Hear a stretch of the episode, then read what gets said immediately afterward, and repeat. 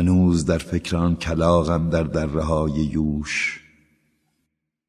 با قیچی سیاهش بر زردی برشته گندمزار با خشخشی مضاعف از آسمان کاغذی مات قوسی برید کج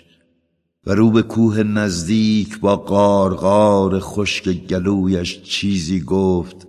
که کوه‌ها بی حوصله در ظل آفتاب تا دیرگاهیان را با حیرت در کله‌های سنگیشان تکرار می‌کردند. گاهی سؤال می‌کنم از خود که یک کلاغ با آن حضور قاطع بی تخفیف وقتی صلات ظهر با رنگ سوگوار مصرش بر زردی برشته گندمزاری بال میکشد تا از فراز چند سپیدار بگذرد، با آن خروش و خشم چه دارد بگوید با کوههای پیر که این آبدان خسته خوابالود در نیم روز تابستانی تا دیرگاهیان را با هم تکرار کند.